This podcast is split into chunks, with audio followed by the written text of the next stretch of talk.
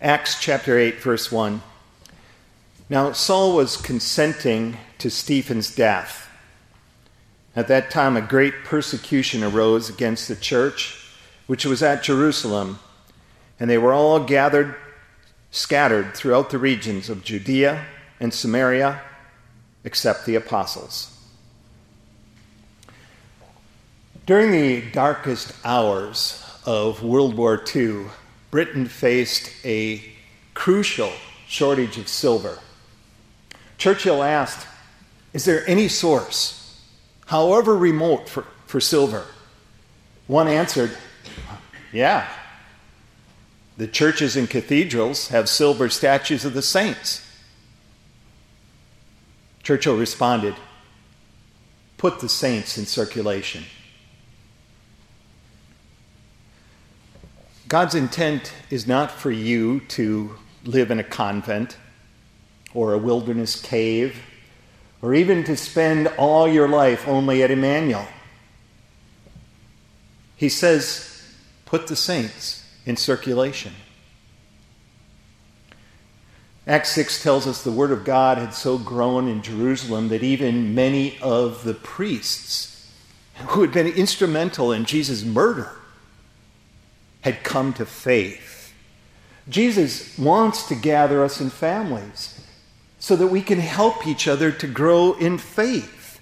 But he also calls us to be witnesses to him in Jerusalem, in all Judea and Samaria, and to the end of the earth. Unfortunately, Christians are also governed by the laws of physics.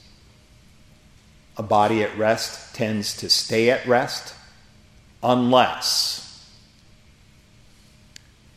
And so Jesus allowed persecution to begin with Stephen's martyrdom, to put the saints in circulation, to spread around the silver and let it shine in other areas. Acts 9 tells us that thus congregations were formed throughout Judea and Galilee and Samaria in the fear of the Lord and the comfort of the Holy Spirit.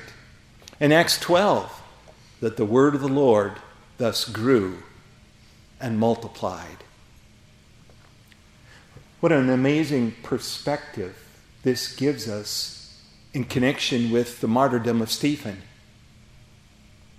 And any attacks that may come on you and I for confessing Christ. Jesus is ruling, yes, even in such attacks in order to let the silver shine.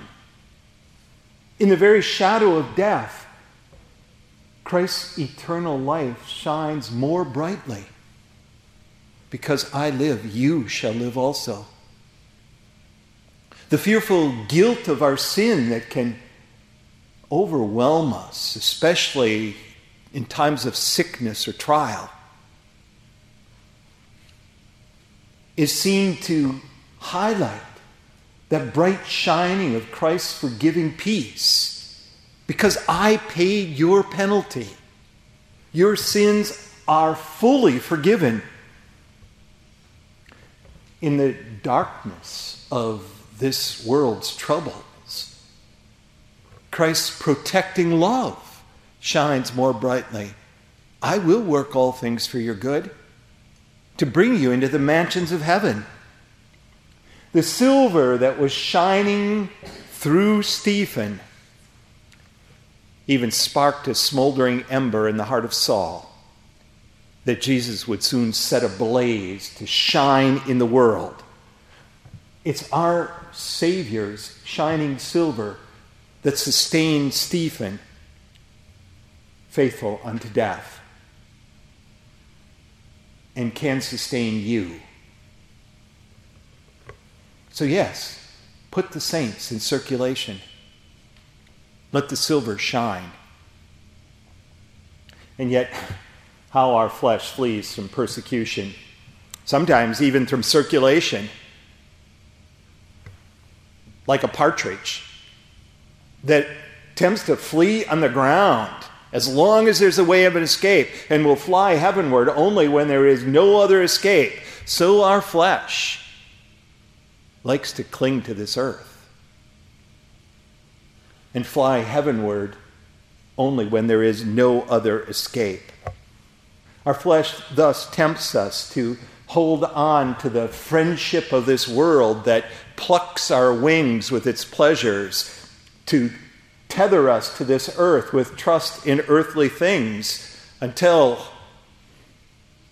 we're unable to fly to Jesus. How blessed then, yes, are those very persecutions that drive us into God's Word to find our hope in Jesus alone, that purify our silver, leading us to grasp that friendship of Jesus as more than this world and compel us to fly to the Lord in every trouble. People have often wondered I don't know if I could be strong enough like Stephen to be faithful unto death. But you know, the very question is looking in the wrong direction. Stephen was looking up, past himself and his own strength. He was looking up to see Jesus, who died for all of his sins and yours. He was looking up to see Jesus arisen to give him and you entry into the heavenly temple. He was looking up to see Jesus standing at the right hand of God to faithfully preserve him and you. Life is looking up. Our Savior's shining silver enabled Stephen to pray, Lord, forgive them receive me into your hands to be faithful unto death. Still, still, though dead, he speaks, and trumpet tongued proclaims to many awakening land the one availing name. Yes, our Savior's shining silver sustains Stephen, and it can sustain you. So put the saints in circulation.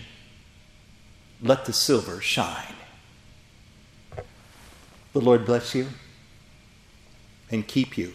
The Lord make his face shine upon you and be gracious unto you. The Lord lift up his countenance upon you and give you peace. Amen. Hymn 463, 463 stanzas 1 and 5.